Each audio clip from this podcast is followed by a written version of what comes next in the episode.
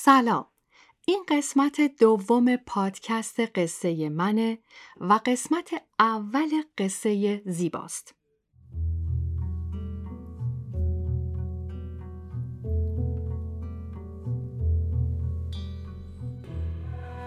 اگه زندگی رو رودخونه جاری تصور کنیم هر کدوم از ما آدم ها قطره های آبی هستیم که رود رو به جریان میندازه. از اونجایی که ما آدم ها نیاز داریم که همدیگر رو ببینیم و بشنویم و از هم الگو بگیریم تصمیم گرفتیم از خاطرات واقعی آدم ها پادکست تهیه کنیم و ببینیم اونها با چه انگیزه هایی و با چه الگوهایی به این جریان کمک کردن. از اونجایی که نگاه این پادکست به محوریت رشد متقابل والد و فرزند در مسیر زندگی سری اول رو با روایت زندگی زیبا سنایی مؤسس قصه من آغاز می‌کنیم که با توجه به حجم مطالب در چند قسمت منتشر خواهد شد. با هم به قسمت اول از پادکست قصه زیبا گوش می‌کنیم.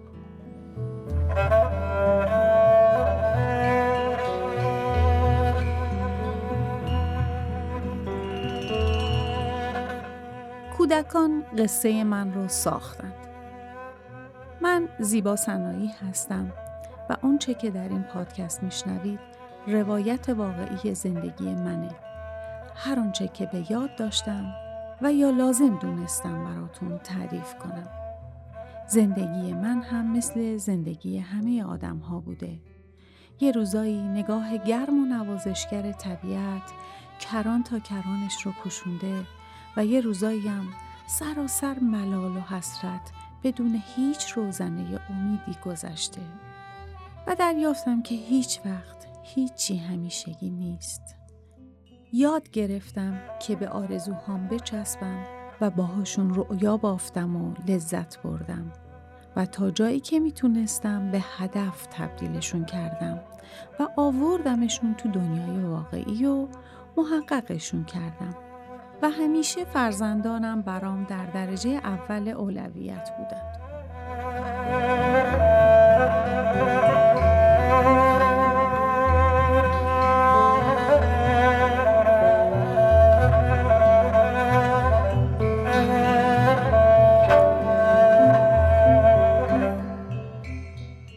در روز 29 آبان 1347 تو یکی از شهرستانهای کوچیک کردستان در حالی که بارون شدیدی میبارید به عنوان آخرین فرزند یک خانواده هفت نفره به دنیا اومدم.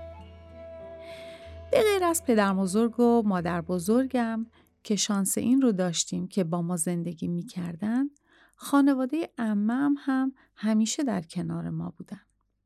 و به خاطر هر کدوم از خواهرها و برادرهام و افراد دیگه منزل هر روز رفت آمدای دوستانه و فامیلی زیادی تو خونه ما جریان داشت و من همیشه نخودی مورد توجه همه بودم. تحتقاری بودنم مثل همه موقعیت های دیگه زندگی فرصت ها و تهدیدهای خودشو داره. اون چیزی که از اطرافیانم دریافت می کردم احساس ارزشمندی و دوست داشتنی بودن به من می‌داد و این حجم از پذیرش برام خودباوری عمیقی به وجود آورد که در سراسر زندگیم با تکیه به اون از مشکلاتی که سر راه هم قرار می گرفت عبور می کردم. اما تهدیدش این بود. حمایت های بی پایان اونها که از محبت و ناآگاهیشون بود اجازه رویارویی من رو با واقعیت های زندگی به هم نمی‌داد. جالبه بدونید که من حدود یه سال قبل از اینکه به دنیا بیام خاله بودم و یه سال بعدشم بازم خاله شدم. که البته اون خواهرم با خانوادهش در شهر دیگه زندگی می‌کردن و من تا قبل از پنج سالگی خیلی با اون دوتا خواهر زادم که حدودنم هم سن و سال بودیم مواجهه مداومی نداشتم. اما وقتی پنج ساله بودم سومین نوه خانواده در منزل دیوار به دیوارمون به دنیا اومد و خب طبیعیه که تمام هوش و حواس منو به خودش جلب کرد. تمام حرکات و واکنش های این نوزاد برام هیجان انگیز و لذت بخش بود و مدام شگفت زده می شدم. چون من هنوز خودمم کودک بودم طبیعتا بزرگترها با آسودگی و خیال راحت اون نوزاد رو به من نمیسپردن که البته این کارشون حسابی کفرم رو در می آورد. اما تو هر فرصت ممکنی من بچه رو بغل کرده بودم و ادای پرستار رو در می آوردم. خلاصه خواهرها و برادرام یکی بعد دیگری ازدواج می‌کردن و هر سال یه نوه دیگه و سال بعدش یکی دیگه. کودکی و نوجوانی من در حالی میگذشت که همیشه دور برم پر از بچه های قد و نیم قد با ویژگی های خلقی و نیازهای متفاوت بود که من با اشتیاق مسئولیت مراقبت از اونها رو به عهده می گرفتم. هیچ وقت از بازی با اونها سیر نمی شدم و همیشه برام تازگی داشتن و کاراشون منو متعجب و هیجان زده می کرد. تا 18 سالگی چندین بار دیگه خاله و امه شدم و این یعنی من به طور مداوم با کودکان و البته نوجوانان همراه بودم. در واقع اون موقع ها ما در حالی که درس میخوندیم و انجام بسیاری از کارهای خونم وظیفمون بود مراقبت از کودکان هم جزو شرح نانوشته وظایفمون به شمار می اومد که از غذا لذت بخشترین سرگرمی روزگار من بود. داخل و اطراف شهر کوچیک ما پر بود از باغای انگور و زردالو و بعدش تا چش کار می‌کرد گندمزارهای طلایی و بعدش هم کوهستانی عظیم که انگار مثل یه دیواری سترک از این همه نعمت مراقبت می‌کرد. اون موقع ها همه فصلا با دقت ویژگی هاشون رو سر حوصله به نمایش میذاشتن و زمان به طرز عجیبی کشدار بود و هر فصلی برای بچه ها بازیای خودشو داشت. جویباری که از چشمه های بالادست همیشه روان و پر آب بود این فرصت رو بهمون به می‌داد که انواع بازی های شناختی رو تجربه کنیم و مثلا بفهمیم که با خاک شنی اطراف نهر نمیشه ظرف درست کرد. اما با خاک رس باغ انگور بغل خونه میشه. چون چسبند است. و دست به کار می شدیم و انواع ظروف و وسایل مورد نیاز خونه عروسکامون رو درست می کردیم.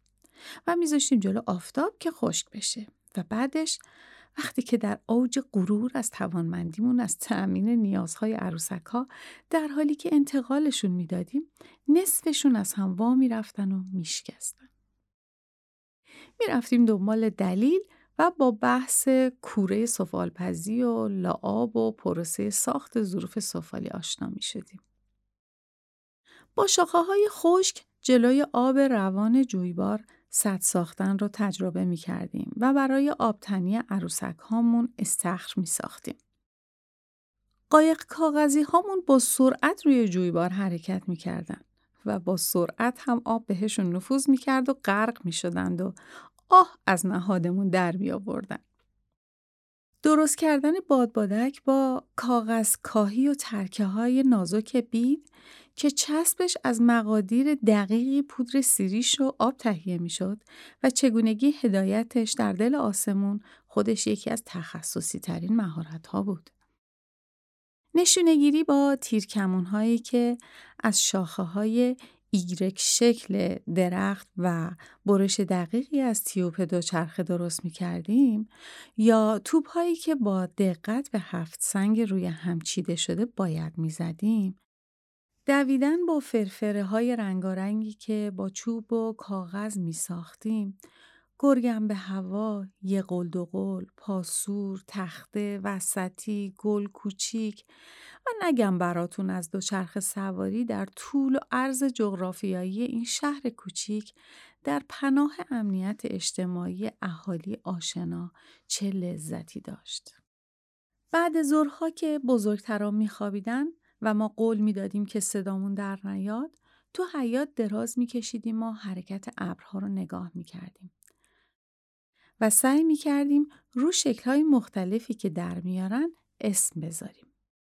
شهریور که تقریبا کار برداشت محصولها به پایان می رسید وقت انداختن انواع ترشی و شور، رب درست کردن، کوبیدن گندم و بلغور درست کردن، رشته با سایزهای مختلف برای رشته پلو و آش و یه دنیا کار دیگه برای آماده کردن آزوغه های مختلف برای قوت فصلهای سرد و پربرف و بارون اون منطقه سرسیر فرا می رسید.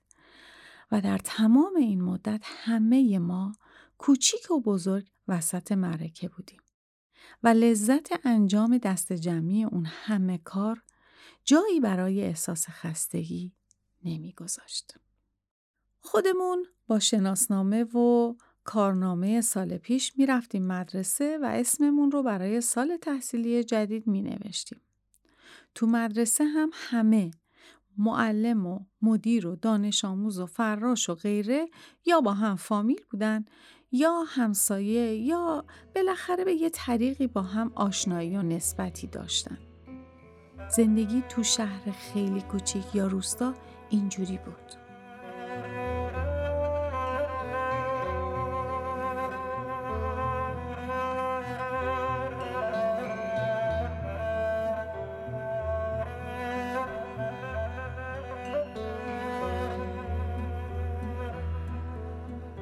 از اواخر آبان رو زمین برف می نشست و مدام بیشتر و بیشتر می شد تا عید و هرگز لذت بازی روی کوه عظیم برف هایی که از رفتن پشت بوم تو حیات هامون ساخته می شد و محل بسیار لذت بخشی بود برای سرسر بازی، قار درست کردن، آدم برفی های ریز و درشت و بقیه بازی های زمستونی فراموشم نمیشه.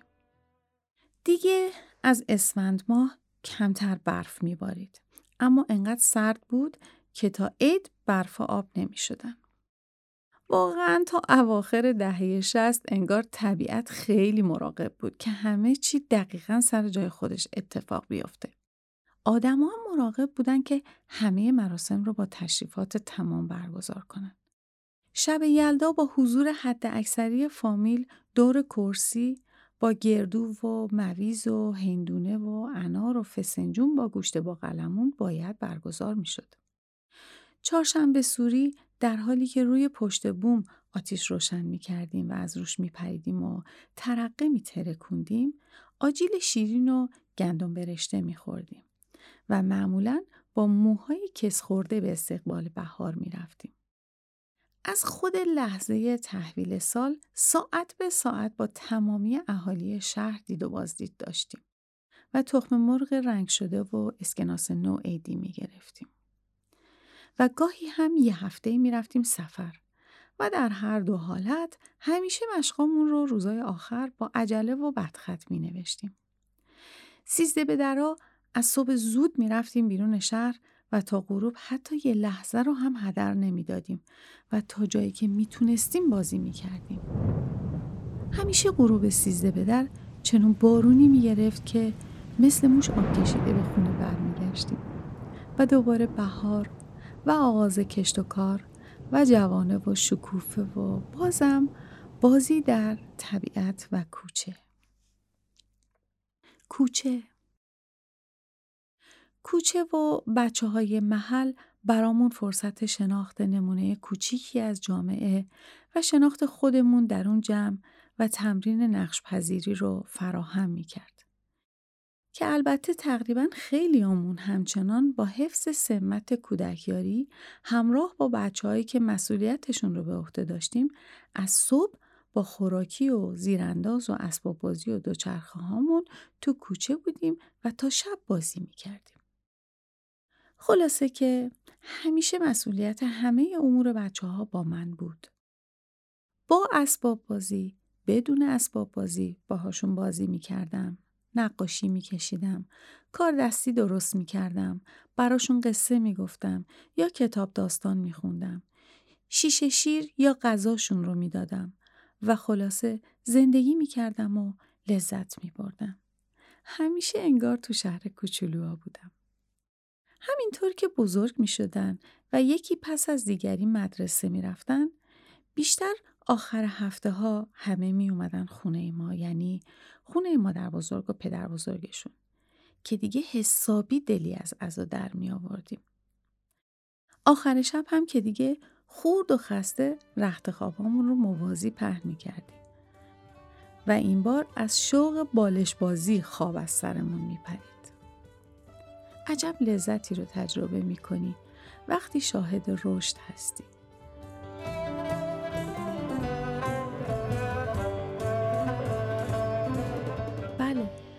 باهاشون رشد کردم. از خودشون و زندگی باهاشون هزاران هزار مهارت برای زندگیم تجربه کردم و یاد گرفتم. خیلی وقتها فکر می کنم که رشد و سپری کردن دوران اولیه کودکیم در یه همچین محیطی ضمن شناخت طبیعت و درک چرخش روزگار انعطاف و پذیرش رو یادم داد. و یاد گرفتم که همیشه مسئولیت مراقبت از هر آنچه که دوستش دارم و لازم دارم رو بایستی به عهده بگیرم.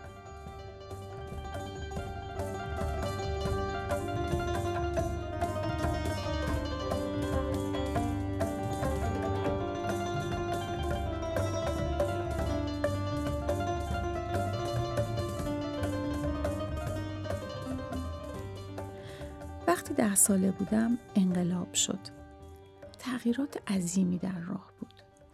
یکی از برادرام که به شدت بهش وابسته بودم از ایران رفت.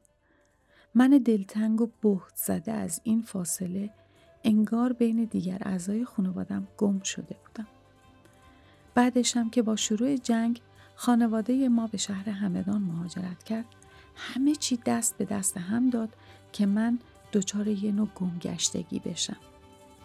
شرایط ناامن ناشی از جنگ و تغییراتی که در پی مهاجرت در نوجوانی برام پدید اومد زندگی من رو زیر و رو کرد. من به این شهر تعلق نداشتم.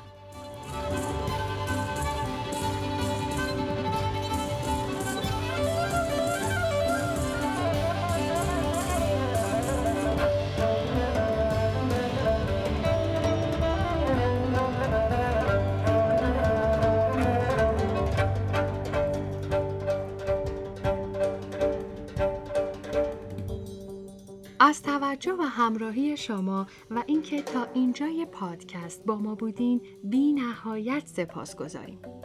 اگه این پادکست رو دوست داشتین و فکر می‌کنید محتوای اون می‌تونه برای دوستانتون و یا دیگران هم جذاب باشه لطفا اون رو به اشتراک بذارید. خوشحال میشیم که نظراتتون رو برامون به آدرس قصه من پادکست at gmail.com ایمیل کنید و یا در شبکه های اجتماعی به آدرس قصه من ما رو دنبال کنید و برامون پیام بذارید. آبان ماه 1400 قصه من خانه تو